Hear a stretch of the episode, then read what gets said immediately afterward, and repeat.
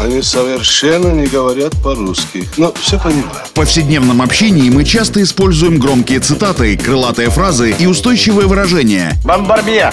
Киргуду! И даже не задумываемся об их истинном смысле и тайном происхождении. Что он сказал? Игра в слова. Настало время узнать тонкости известных метафор и речевых оборотов. Куль железо, не отходя от кассы.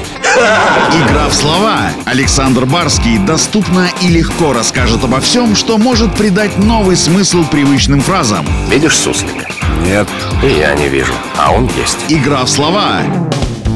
Испанский стыд – довольно молодое выражение в нашем разговорном языке. Но эта фраза обрела такую популярность, что ее не слышал, наверное, только человек, отрезанный от всего мира. Вот сейчас расскажу, что такое испанский стыд и почему он считается именно испанским. Игра в слова.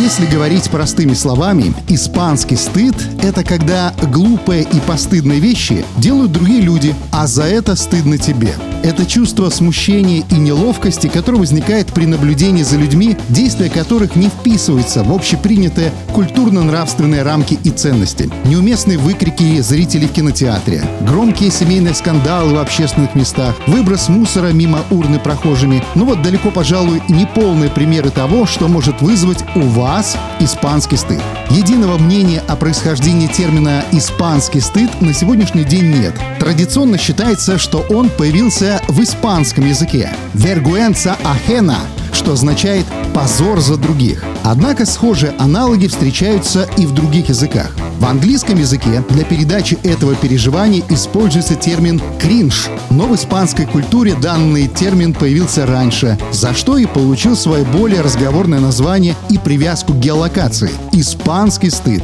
Вот такая история. Желаю вам жить в гармонии с собой и с окружающим миром. Игра в слова! Александр Барский доступно и легко расскажет обо всем, что может придать новый смысл привычным фразам. Равицапа — это то, без чего пепелац может только так летать. Игра в слова.